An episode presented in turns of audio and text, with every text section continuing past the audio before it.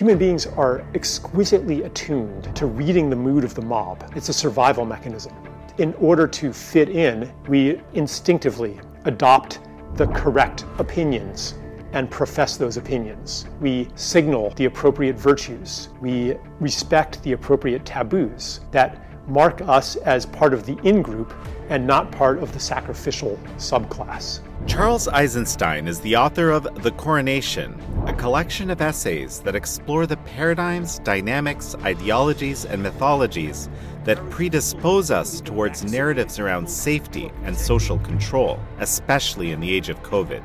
This mania for safety, this obsession with risk minimization, and this worship of control actually never succeeds. It always brings the opposite of what it intends. It brings less security, it brings less safety, it brings less health. Eisenstein and I discuss ancient psychopathologies that have led to the current COVID hysteria and how we can forge what Eisenstein calls new communities of sanity. This is American Thought Leaders, and I'm Yanya Jekielek.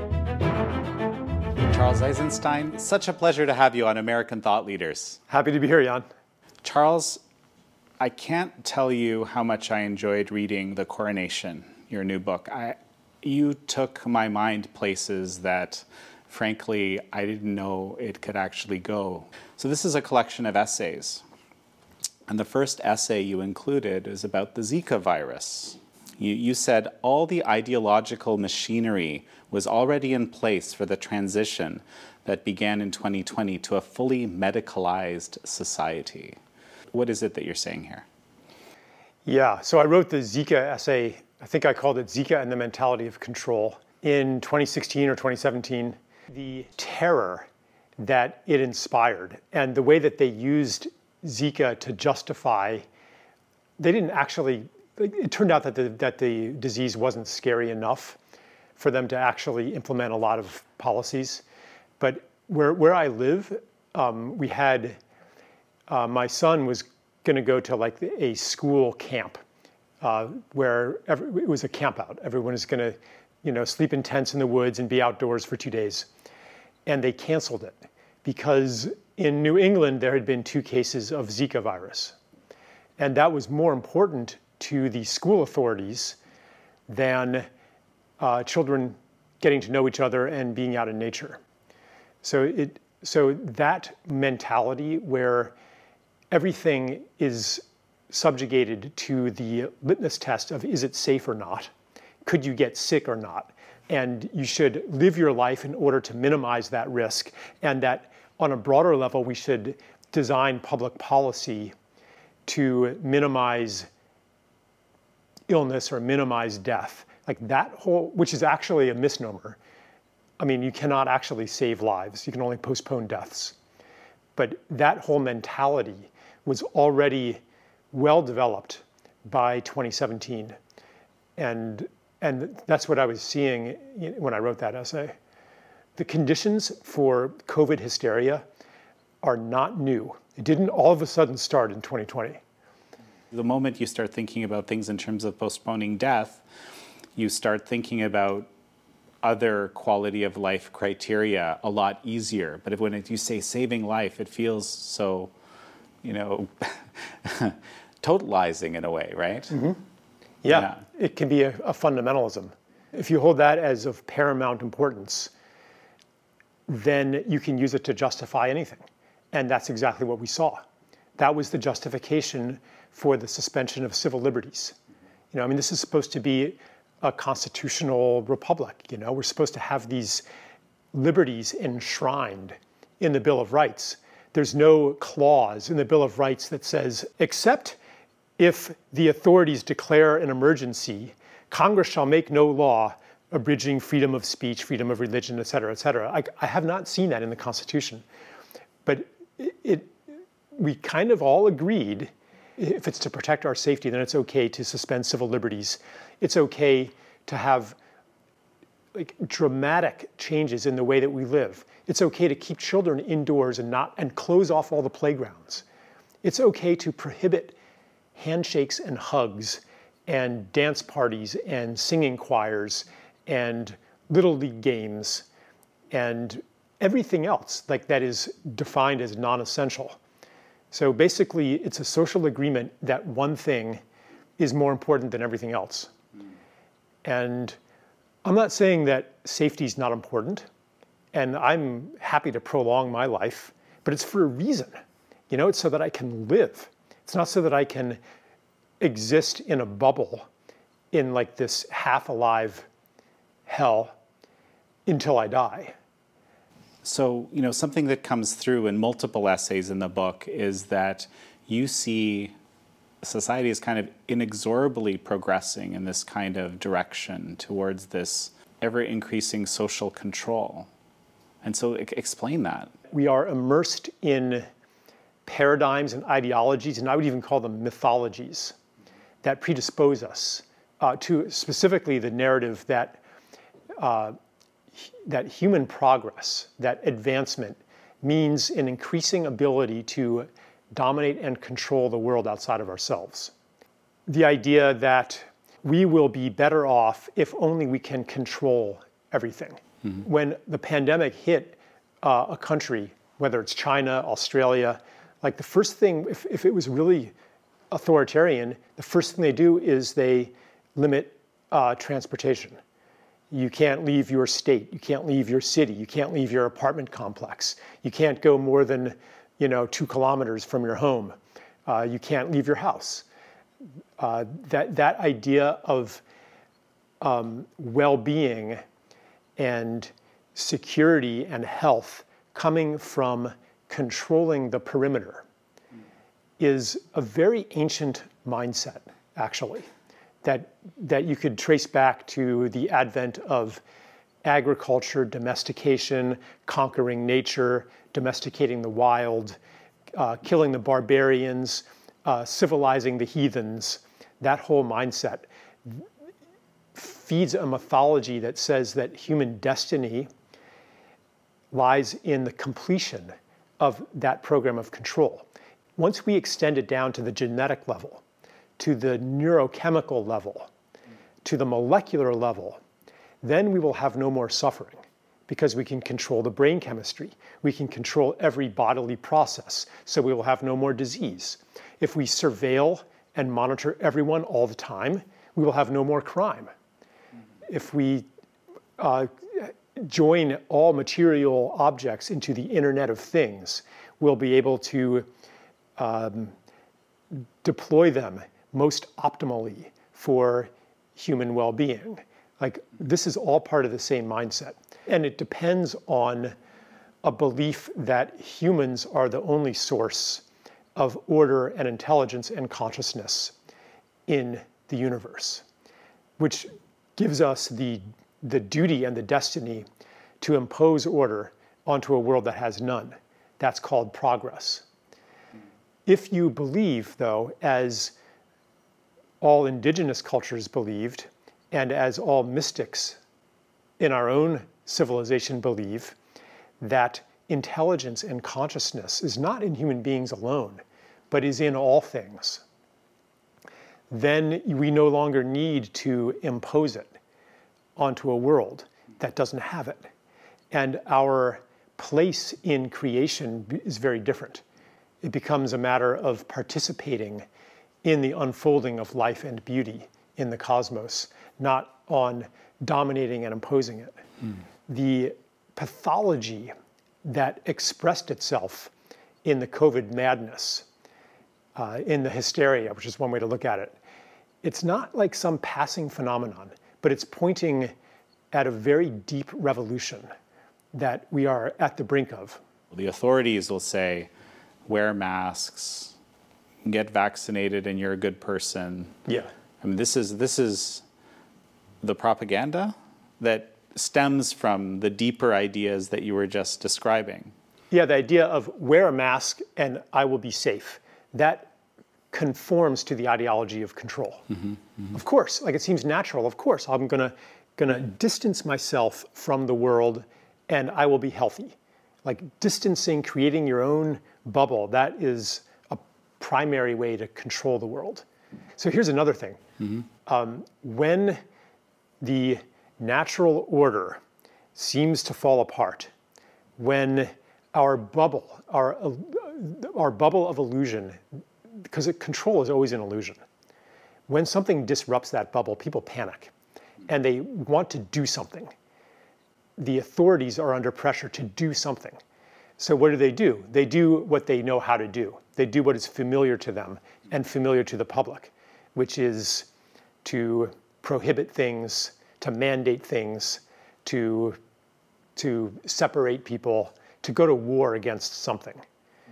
In a way, um, COVID was a relief to the anxious, fearful members of the public, which was most of us, who, you know, we've lived, our generation has lived in, through decades of decline. Uh, decline of leisure, decline of wealth, decline of the uh, health of the ecosystem, decline in our own health. Chronic disease has skyrocketed in the last two generations. Um, autoimmunity, allergies, obesity, depression, um, anxiety, addiction. And none of these maladies admit to an enemy that we can fight. There's not a bad guy that we can kill or isolate or protect ourselves from because the, the, the, the maladies, domestic violence would be another one. You know, there's not an external enemy that you can shoot to stop domestic violence. So when COVID came along, it, it suggested, unconsciously, but it suggested that if only we can control this virus, we will be healthy and happy again. It's like the relief you get from watching a horror movie where darkness and evil are projected and concentrated in the figure of the villain. And the villain is then destroyed. You're saying we decided to project all of this onto COVID. But that doesn't explain to me why the policy was so flawed in so many respects, right? Like, why, why would you pick, for example, lockdown strategy, which is known to be a bad approach to dealing with respiratory viruses in the literature?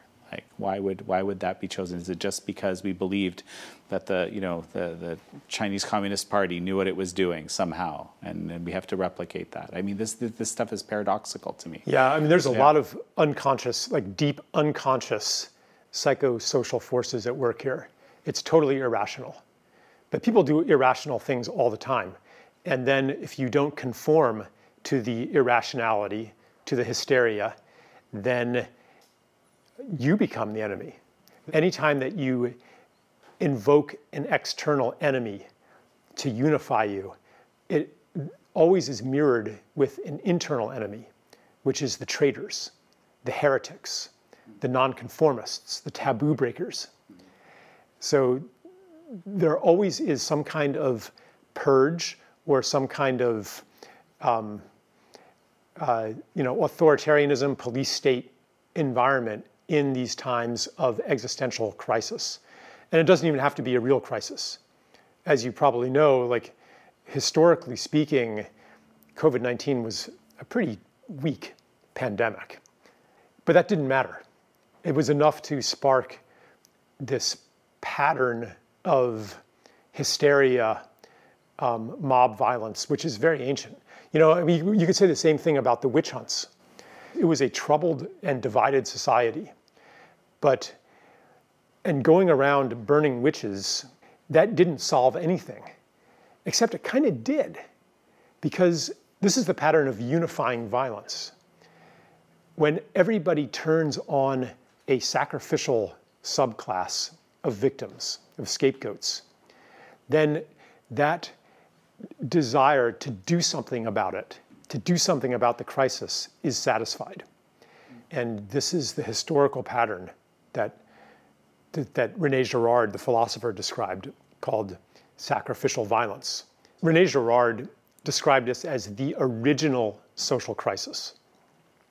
It starts with um, cycles of vengeance.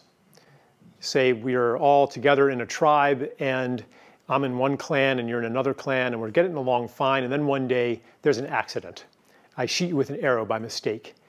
And you just, you're not killed, but you get revenge.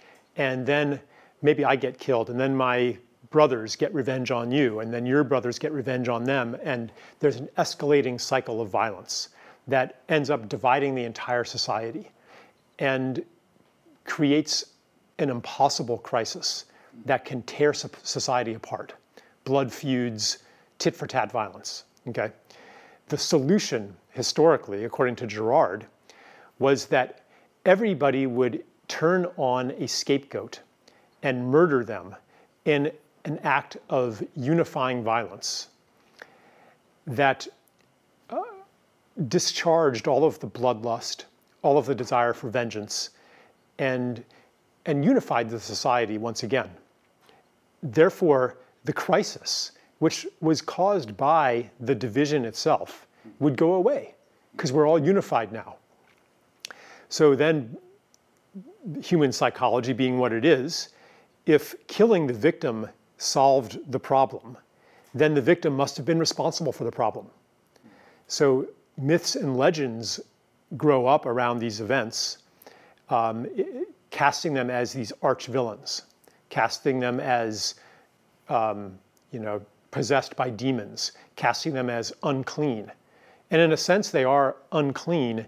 They are agents of contagion because if you associate with them, then you're tainted. It's, and we see this dynamic even today. I noticed it in grade school, where there was the weird kid in the class. Did you have a weird kid in your class? Always. Yeah. Yeah. In our class, he was named Kent. Mm-hmm. And Kent had cooties. Who decided he had cooties? Who knows? Like it was just kind of one of the class bullies maybe just said, hey, Kent has cooties," And as soon as he said that, nobody wanted to associate with Kent because if you associated with him, then you'd get cooties too. You'd be the weird kid too. So we had, you know, a couple loudmouths who gleefully accused Kent of being weird. And then there were the uh, enthusiastic joiners who, you know, joined in with that, with the name calling and the ostracism. And then there was the silent majority. People who, they're like, well, gosh, I, don't necessarily think Kent is weird, but if everyone says so, I guess they must be right. So, ew, Kent.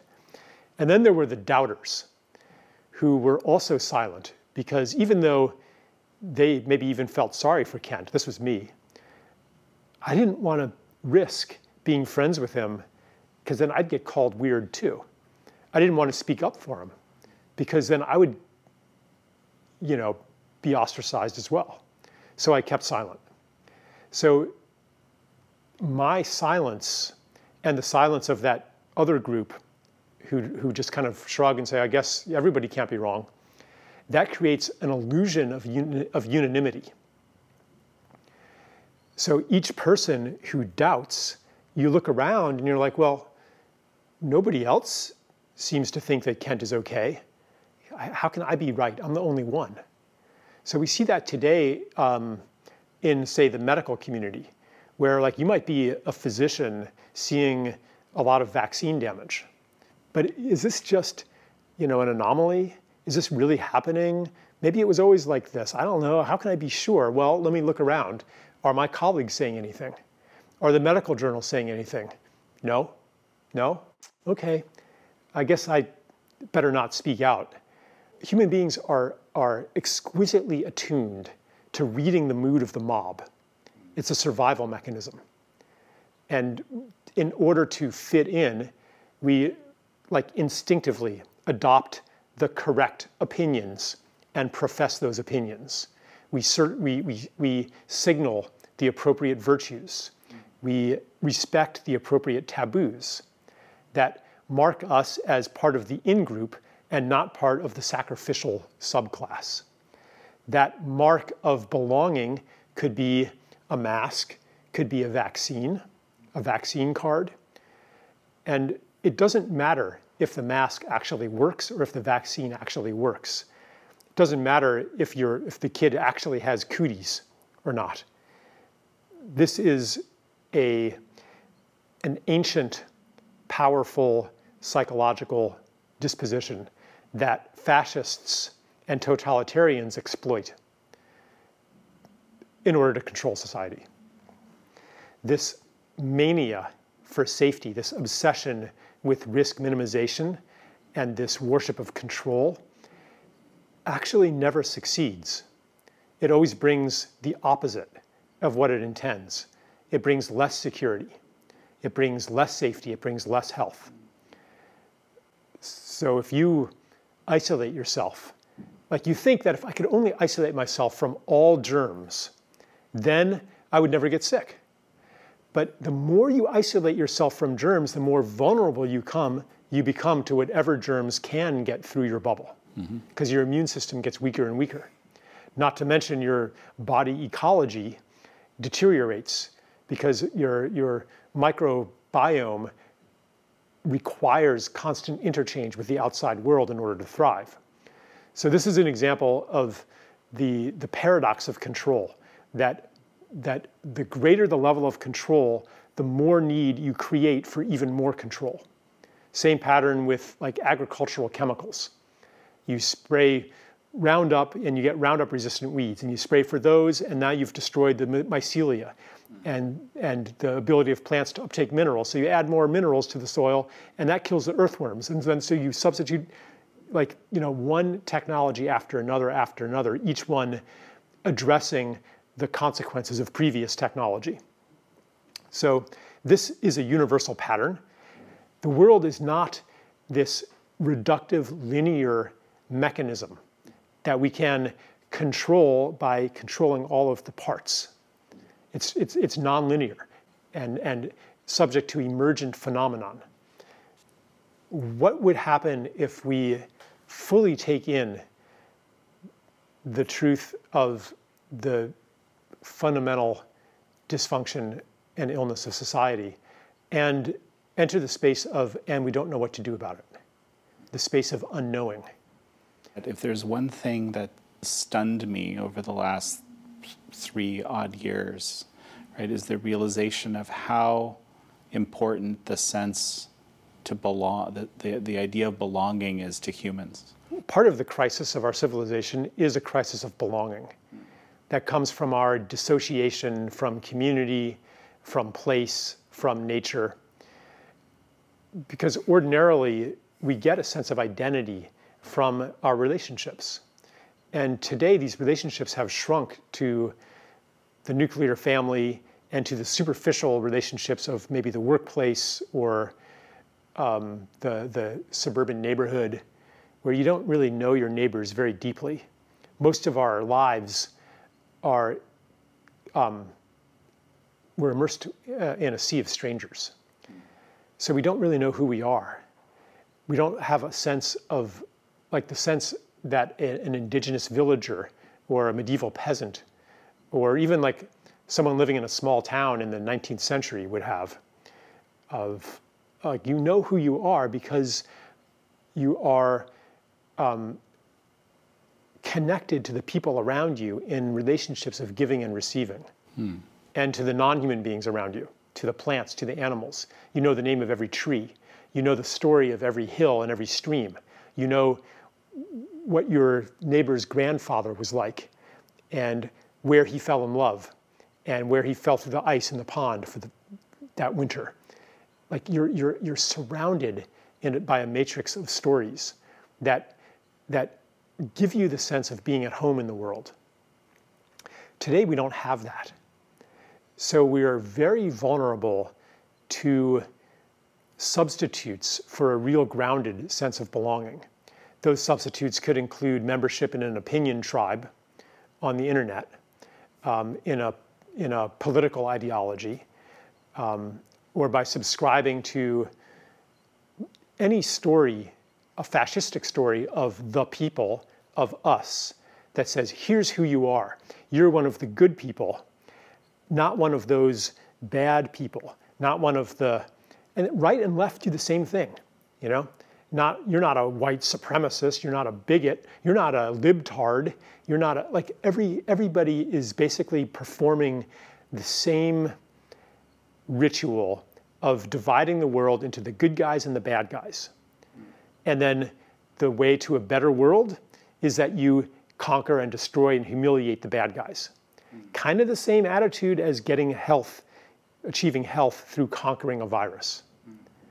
Now, I'm not saying that there's no such thing as a virus or that viruses can't make people sick, but when that is the exclusive lens, this good versus evil lens, then we end up fighting an endless war and justifying everything that war justifies, including totalitarian control over society. You know, you're of course reminding me of, you know, this whole narrative that the unvaccinated are the source of disease, are the problem, mm-hmm. are the people who aren't doing their part for society. You know, when you know, ext- very quickly we understood that that just simply was not, it, it could in no way be accurate. Right. Right. To, to, the point where the president of the United States, you know, in a, you know, televised address, it said it's a pandemic of the unvaccinated. So, yeah. you know, so these became this this the sacrificial group. That was what was starting to happen. Um, we were, you know, we unvaccinated were never at least in this country, physically removed from society and liquidated in concentration camps. But figuratively speaking, we were in many ways removed from society. If you professed any anti vaccine, like any vaccine skepticism, uh, you'd be deplatformed, you know, you'd be censored, you'd be removed from social media, uh, you'd be ostracized from family events. I, I collected some stories on my Substack, you know, um, one woman listed like 20 groups and organizations that she was prohibited from attending. Everything from her ukulele improv group to her knitting circle to the public library to you know the church choir you know to the church itself which was supposed to be a very inclusive church.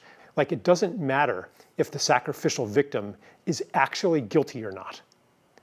All that is required is that guilt is projected onto that person. So I, my, my alarm bells were really ringing. And uh, that's why I, I, started speaking out about it, uh, breaking my pattern that go, went back to fourth grade and Kent. You know, I appreciated in your writings how you described your own moral process. So just tell me about that process a little bit. Yeah, I mean, I spoke out right at the beginning when I wrote the um, namesake essay of the book, The Coronation. Um, but and I got like, you know, pulverized um, on social media and and you know people made whole podcasts uh, about the my fallacies and you know um, the people that I put at risk and probably killed by fomenting counter narrative ideas about COVID 19.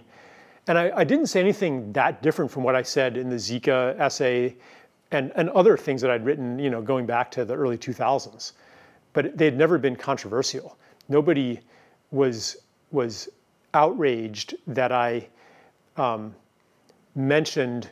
This is part of a lineage going back to Ivan Illich, actually. That that um, like the only valid excuse not to go to school is a doctor's excuse. So I noticed that this is we've actually installed medicine as the highest authority in our society mm. already. This goes way way before COVID.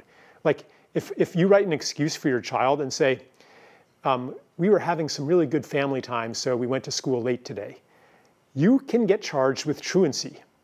This happened to me. I was like, I, I went into the school, this is years ago when we still sent my kids to school. I have 20 some year old kids at this point. And they were like, well, we need an excuse. Um, and, and the only valid excuse would be, you know, a medical excuse. But no one was, you know, um, writing public denunciations of me and demanding that my publisher, you know, cease publishing my work until COVID and all these things got political. Our politics is like so confused right now. Like I no, no longer know if I'm left or right or whatever. I mean, I've always identified as left, but now it seems like the left has become right and the right has become left. Like I'm like, you know, since when is questioning authority right wing? Since when is questioning the pharmaceutical industrial complex right, wing? Since when is questioning, you know, the government regulatory agencies right wing? I thought that was left wing to question those things. So two things happened, okay, that silenced me for a while. One was not proud of it, but cowardice. I was like, oh my God, I better be careful here. Or, you know, because for a while it looked like you know, I might be jailed. I mean, for a while, things were going really full tilt toward totalitarianism. Um, but that wasn't, I think, actually, to be fair to myself, um, cowardice wasn't the main thing. It was actually a kind of a self doubt.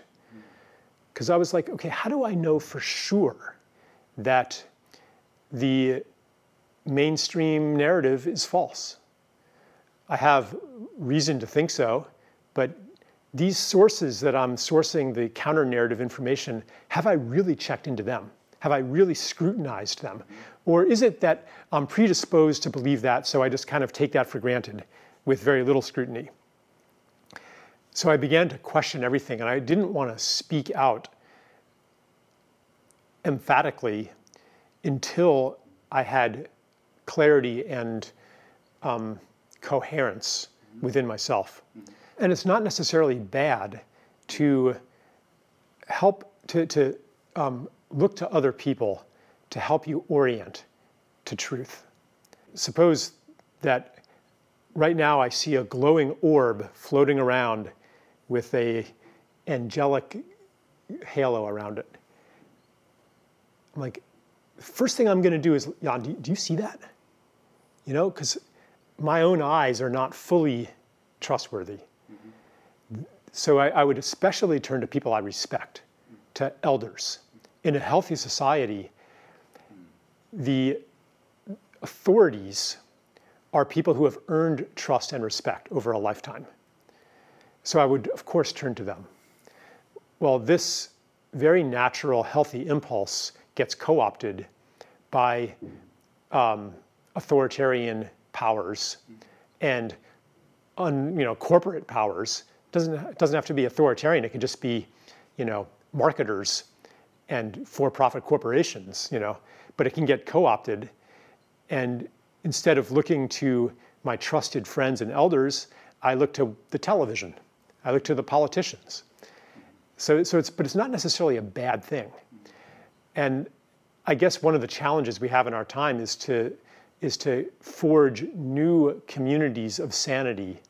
You're, you're going through all this, but then and somehow you, you, you, you decide you're going to take a stand. You're going yeah. you're going to start talking about, um, you're going to start writing because this is what you do, right. right. This is how you communicate. Yeah, at some uh, point I realized I was gaslighting myself. Hmm. Yeah, I, and I wrote like a little piece this is one of the pieces of writing in your essays that really jumped out at me. I'm going to read it. Um, what makes you crazy is to be an agent of your own gaslighting. It starts with outward conformity.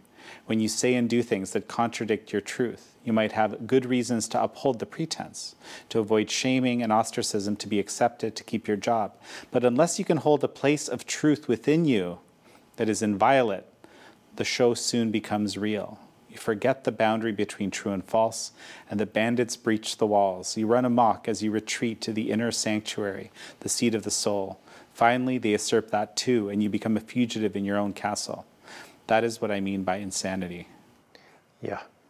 Yeah, you become a fugitive in your own castle, dodging all of the negative voices that have gotten in that tell you that you're crazy, that you're alone, that you're naive, that you're irresponsible and, and they are overwhelming, like you can't stand up against them.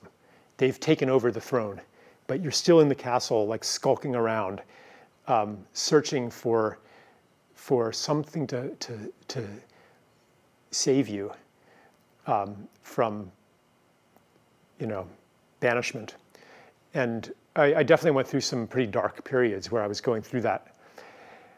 Um, and it was you know, through maybe key interventions at key moments that affirmed and almost reminded me, like, Charles, like, you've forgotten. Come back to sanity. And at some point, I just had to, like, listen to my, my inner revulsion. The masks always bothered me more than the vaccines. Somehow, like, the dehumanization, it was just so dystopian. Mm-hmm and gave me the feeling this is wrong. And even if I am wrong, I don't care because this is who I am. And I do not want my children to live in a world where masking has become normalized. And a lot of our authorities were saying that masks should be permanent. Mm-hmm. Fauci said we should never shake hands again. I actually dug up the quote. Like he said that in 2020. Uh, the, the, this was what I was alarmed about was the normalization and institutionalization of these temporary COVID measures. And that is what um, pushed me over the edge to say things that I knew were going to get me in trouble. And that's when I published the essay Mob Morality and the Unvaxxed. Mm-hmm. I was kind of building up to it, but mm-hmm. I just like let loose on that one. Well, so so so give me the thumbnail. I mean, this is a this this is a explosive essay, mob morality and the unvaccinated. Um, yeah, give me the thumbnail. I, I mean, basically, that essay um, says that the unvaccinated are fast becoming the new dehumanized subclass uh, associated with contagion, a threat to us all, the internal enemy that must be controlled or destroyed or removed from society, who are not fully deserving of life and liberty uh, because they're putting us all at risk. I mean, the same, that was pretty much what, what the Nazis were saying about the Jews. You know, they are unclean, they are um, threatening the species with genetic degradation, they have to be removed for the good of us all. All of the, the, the Holocaust was done with enunciated intentions that were very lofty. Uh, they, it was done in the name of good and right. And this should be a sobering observation that evil, so much evil, has been done in the name of saving the world and in protecting us from bad things. I didn't say that you know the persecution of the unvaccinated is just like the Holocaust. What I said is that similar social forces are at work today as we're at work in Nazi fascism, as we're at work in the pogroms um, against the Jews in Eastern Europe, uh, and the witch hunts, and many, many other situations. And, and that was one of the reasons why, after I published the essay, I was uh, widely denounced. My own publisher, uh, North Atlantic Books, who I'd been with for 10 years, um, devoted their, their, their main page of their website for a month to uh, a denunciation of me and, and for being an anti Semite and a purveyor of disinformation and putting people's lives at risk and calling me to donate all of my royalties to a charity of their choice, which was going to bring vaccinations to underserved youth in the Bay Area. And, and like programs I was on, um, other teachers on these programs wrote to the program organizers saying, if Charles Eisenstein is going to be on the faculty, I don't want to participate anymore because I cannot be associated with him. And so, like, it was this ironic confirmation of the thesis of the essay, uh, the idea of contagion. Like, if you're one of the heretics, if you're one of the witches, no one wants to associate with you because they're going to get cooties. I kind of knew it was going to happen in a way and I guess for me personally, I, I had to confront that terror, which is in part ancestral. You know, like I'm half Jewish. Like I had my grandfather escaped a murderous mob in 1903 in Russia uh, by hiding in a haystack. And like they killed everybody else. Like this is, you know, family history here, which made it, I don't know, I'm still kind of mad that they called me an anti-Semite, you know. Um, but you know, this is just uh, it's this mob dynamic. See, we have to really look at this pattern mm. because who knows what the next invocation toward mob violence is going to be? Who are we going to dehumanize next?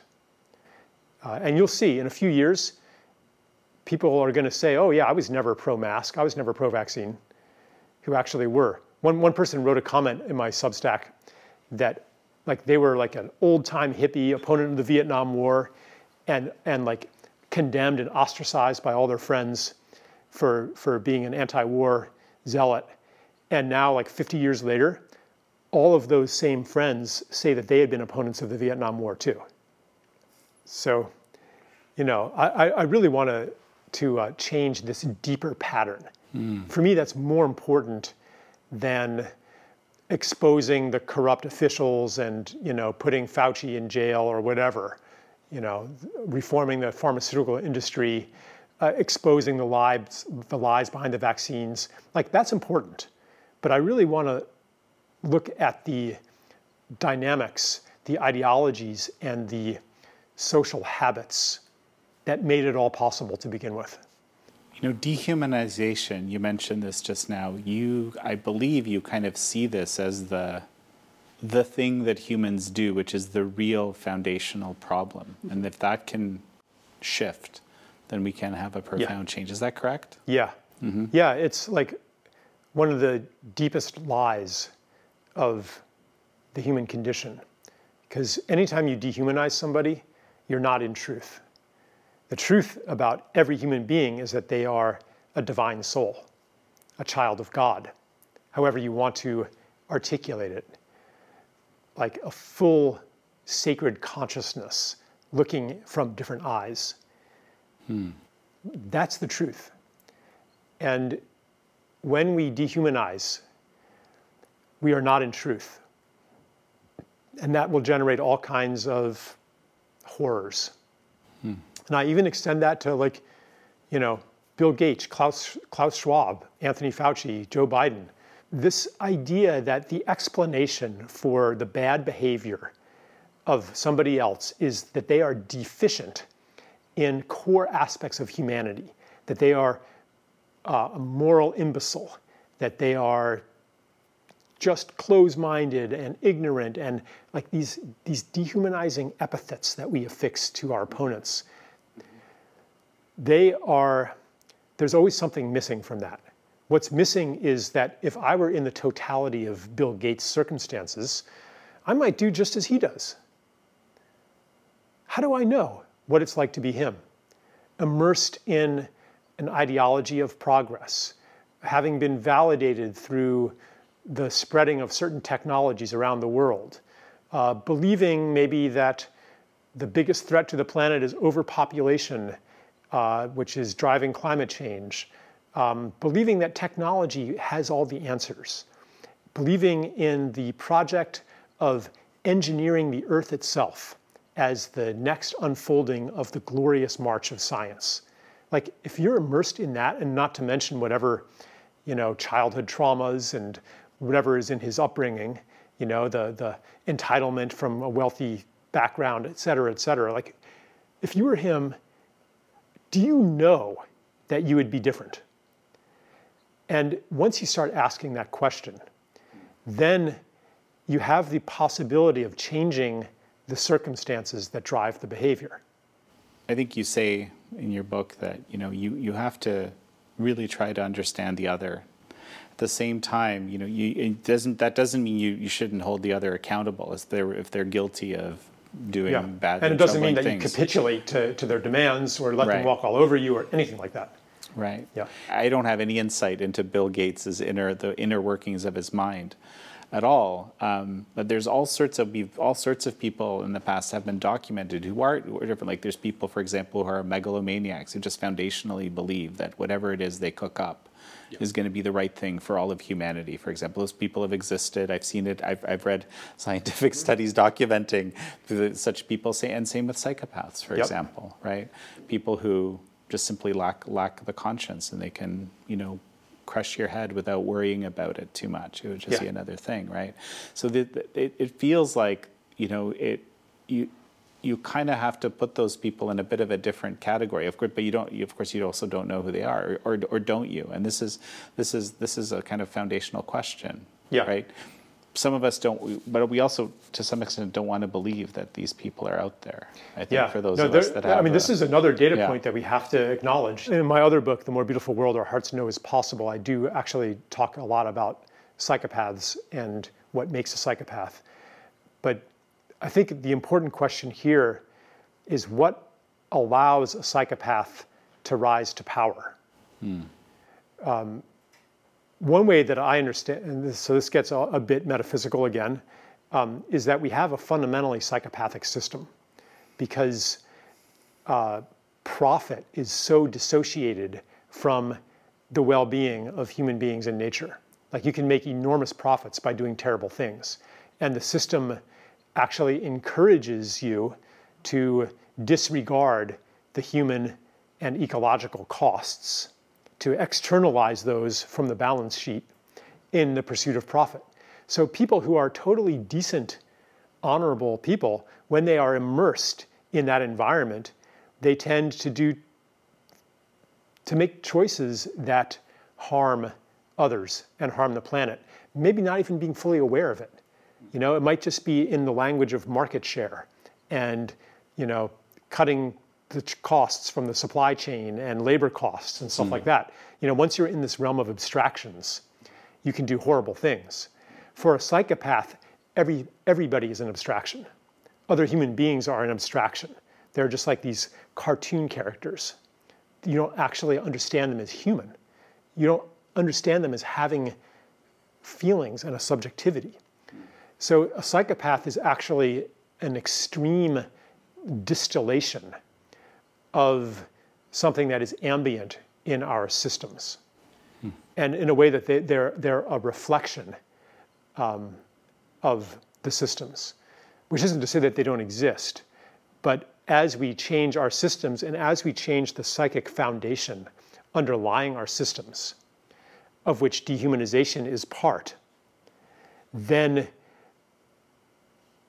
the number of psychopaths and their influence in society is going to diminish. Even if somebody is irredeemable, like practically speaking, like you're, they're, they're, they're not going to change. Like their megalomania or, or their, their you know, narcissism is so deeply ingrained that we're not going to you know, sit them in an encounter group or feed them psychedelics and they're going to change overnight.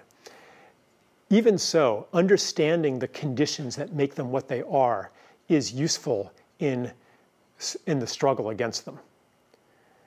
So sometimes a fight is still necessary, even when we're coming from compassion and non judgment.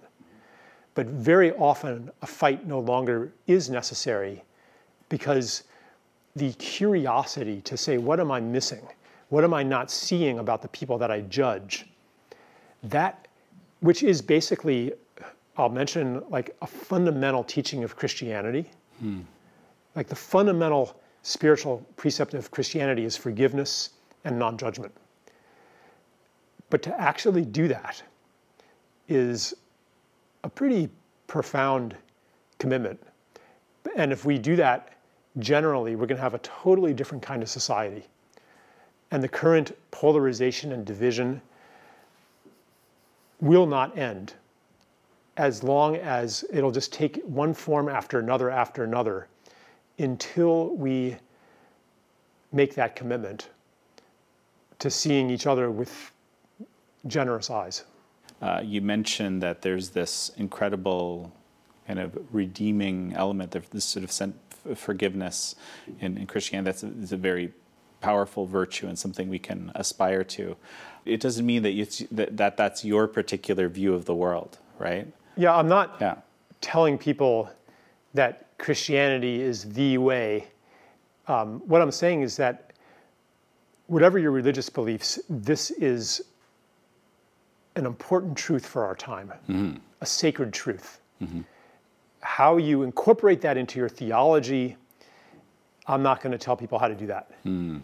Um, for the benefit of our audience, why do you why did you pick these Christian virtues uh, to highlight? Well, because when it comes to the pattern of sacrificial violence,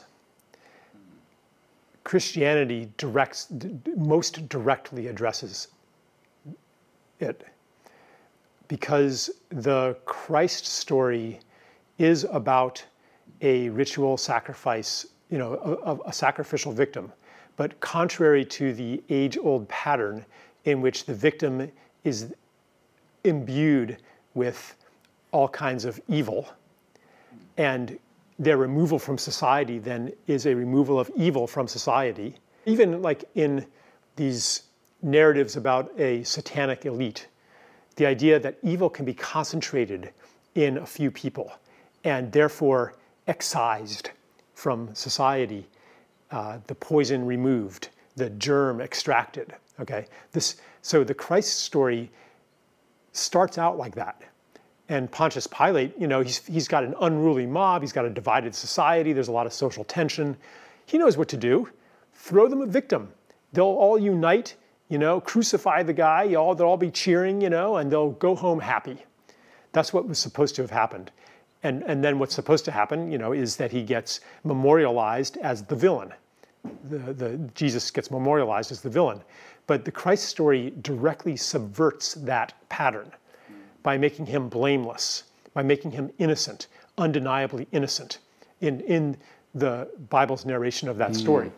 And that speaks to actually the innocence of all sacrificial victims. Even if they were guilty of something, that's not the reason they were killed. Mm. That's not the reason that, like during the Black Death, murderous mobs went around killing the Jews, accusing them of poisoning the wells, satisfying their desire that something has to be done. We got to do something. The, the Jews were innocent of that crime. The witches were innocent of the crimes that they were burned at the stake for. But it didn't matter. Their, their guilt or innocence didn't matter. So, so the Christ story speaks to that innocence of anyone who has ever been victimized by the mob. Mm-hmm. And probably most of us have. Mm-hmm. You know, if not on the playground, then you know in the workplace, or especially if you were unvaccinated.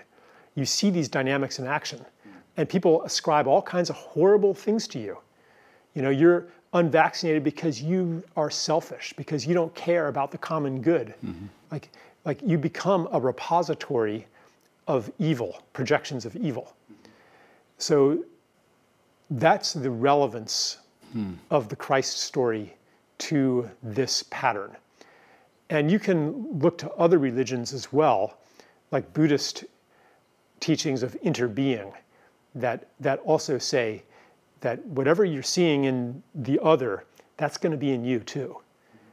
You know, the splinter you perceive in somebody else mirrors the log in your own eye. Jesus said the same thing, really. So, like, I'm not saying that Christianity exclusively has something to bear on this situation, but I think that it is like the most, it's a very direct and very powerful uh, commentary on mob violence, and it offers a way to transcend it. We see all sorts of people talking about what they think is the actual existential crisis. And it's different things for different people. That's what I find so interesting. But people generally agree there's a crisis, there's yeah. a very serious crisis. So, and we've been talking a lot about what you see it as being. How do you see the way out as yeah. we finish? Yeah, the way out is to inhabit a new story. The old story being the story of ascent, the story of domination, the story of control the story of humans separate from nature, me separate from you. The new story being what the Buddhists call interbeing, uh, that says that our destiny is participation in a larger intelligence that we discover more and more deeply, that brings us more and more deeply into service to life and beauty on earth just like, in a way, just like every other species. You know, no species is a subtraction from the ecosystem. They always bring more biodiversity through what they give and what they receive. You know, bacteria fix nitrogen that allow plants to grow. The plants send nutrients into the fungal networks, um, which then, you know, aerate the soil, which then, I mean, like the whole thing is a gigantic network of gifts. And we're meant to do that as well. We're meant to make creation even more beautiful and to be agents of creation and to make the world even more alive, which is kind of the opposite of what we've been doing. But we have all of the technology and all of the skills to be gifts to the planet mm-hmm. and not, not a burden on the planet but we have to understand that, that that's why we're here on a collective level and also an individual level. And we have to understand that our well being is not separate from the well being of the rest of life. And that the more that we contribute to life, to the oceans, to the soil, um, to each other, then the richer we will be ourselves. And as individuals, like this is what where we get meaning and purpose and ultimately belonging and identity. It's through our participation in a unifying story that tells us what we are part of. The new story is about first healing the damage that has been done and then exploring and developing all of the incredible capacities that we have to bring life and beauty to new domains. And if you find that in your life, if you're doing anything that contributes to that emerging new project of humanity, then you will feel satisfied with your work and you'll wake up every morning happy to be alive. What COVID did, what the pandemania did, I call it, is it showed us what we were choosing. It said, okay, if we continue on the path we have been, here is what society will look like. We got a preview, like the surveillance, the censorship, the lockdowns, the mandates. That is a preview of a future where we continue to subscribe to the story of control, of progress equals control. We were shown that so that we could choose clearly and intentionally, consciously. We have a very clear choice right now. And the important thing to remember, or one important thing, is that, and this is mysterious, the, the modern mind has trouble understanding it, but that our personal choices have cosmic significance. Well, Charles Eisenstein, it's such a pleasure to have you on the show. Yeah, Jan, I really appreciated it. And uh, yeah, thank you for, for hosting me. Thank you all for joining Charles Eisenstein and me on this episode of American Thought Leaders. His book again is The Coronation. I'm your host, Jan Jekielek.